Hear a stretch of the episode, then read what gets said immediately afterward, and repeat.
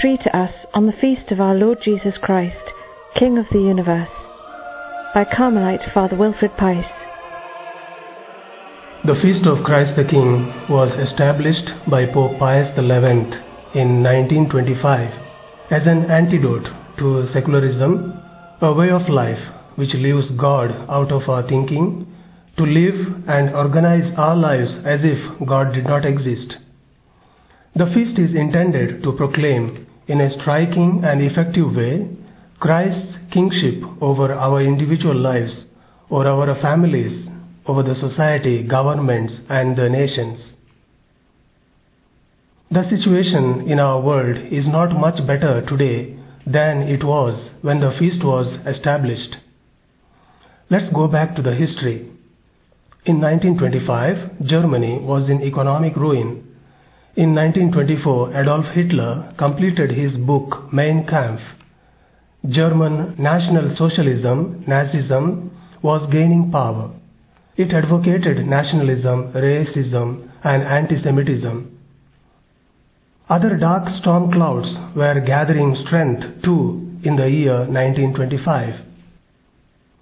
Atheistic communism was sinking its roots into the Russian soil.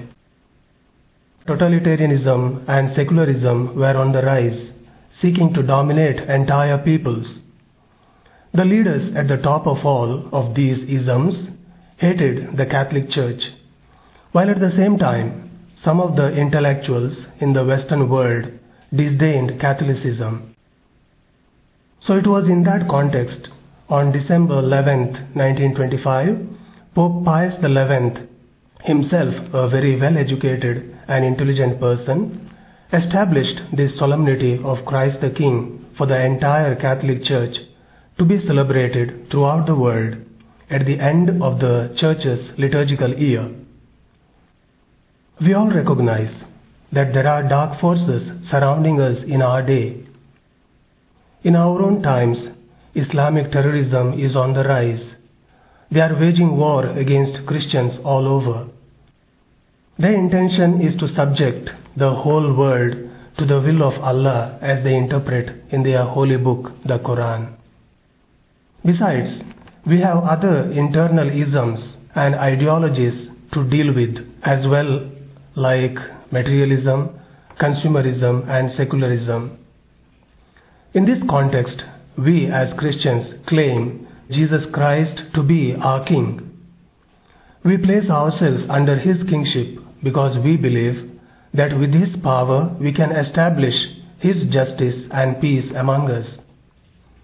But in order to do so, He relies on our allegiance, He relies on our cooperation, and He relies on the gift of our very lives and souls in order to reveal His kingdom here on earth as it is in heaven.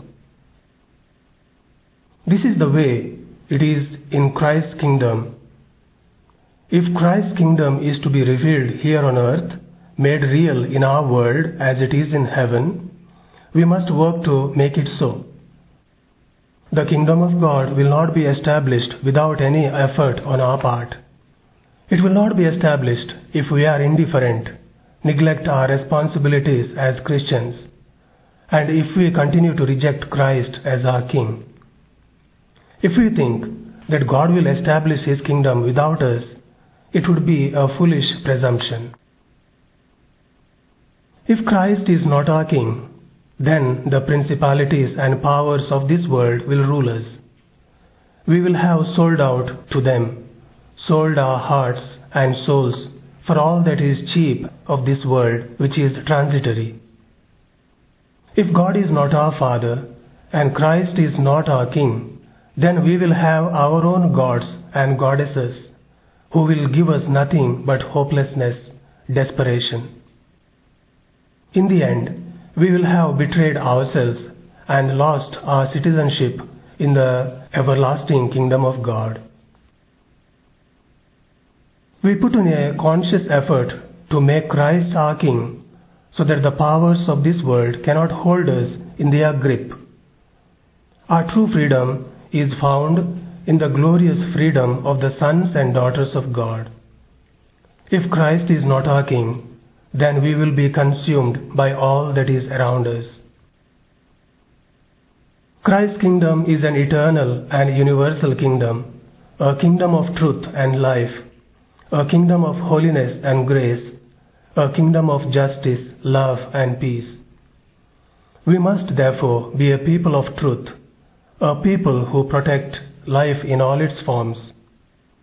We must be a people liberated from the seductive lures of this world and who live fully trusting in God's love and His gifts to us. We must be a people of justice who love others without self interest and who work for peace. Let's be conscious that it is easy to say these lovely words but hard to truly live them in our day to day lives. For we know that on our own it is impossible to live out these ideals. But with God, with Christ as our King, all things are possible. The Spirit of the risen Lord is with us. With Him, we might one day reveal His kingdom here on earth as it is in heaven. Praise be to Jesus Christ, our Lord and King.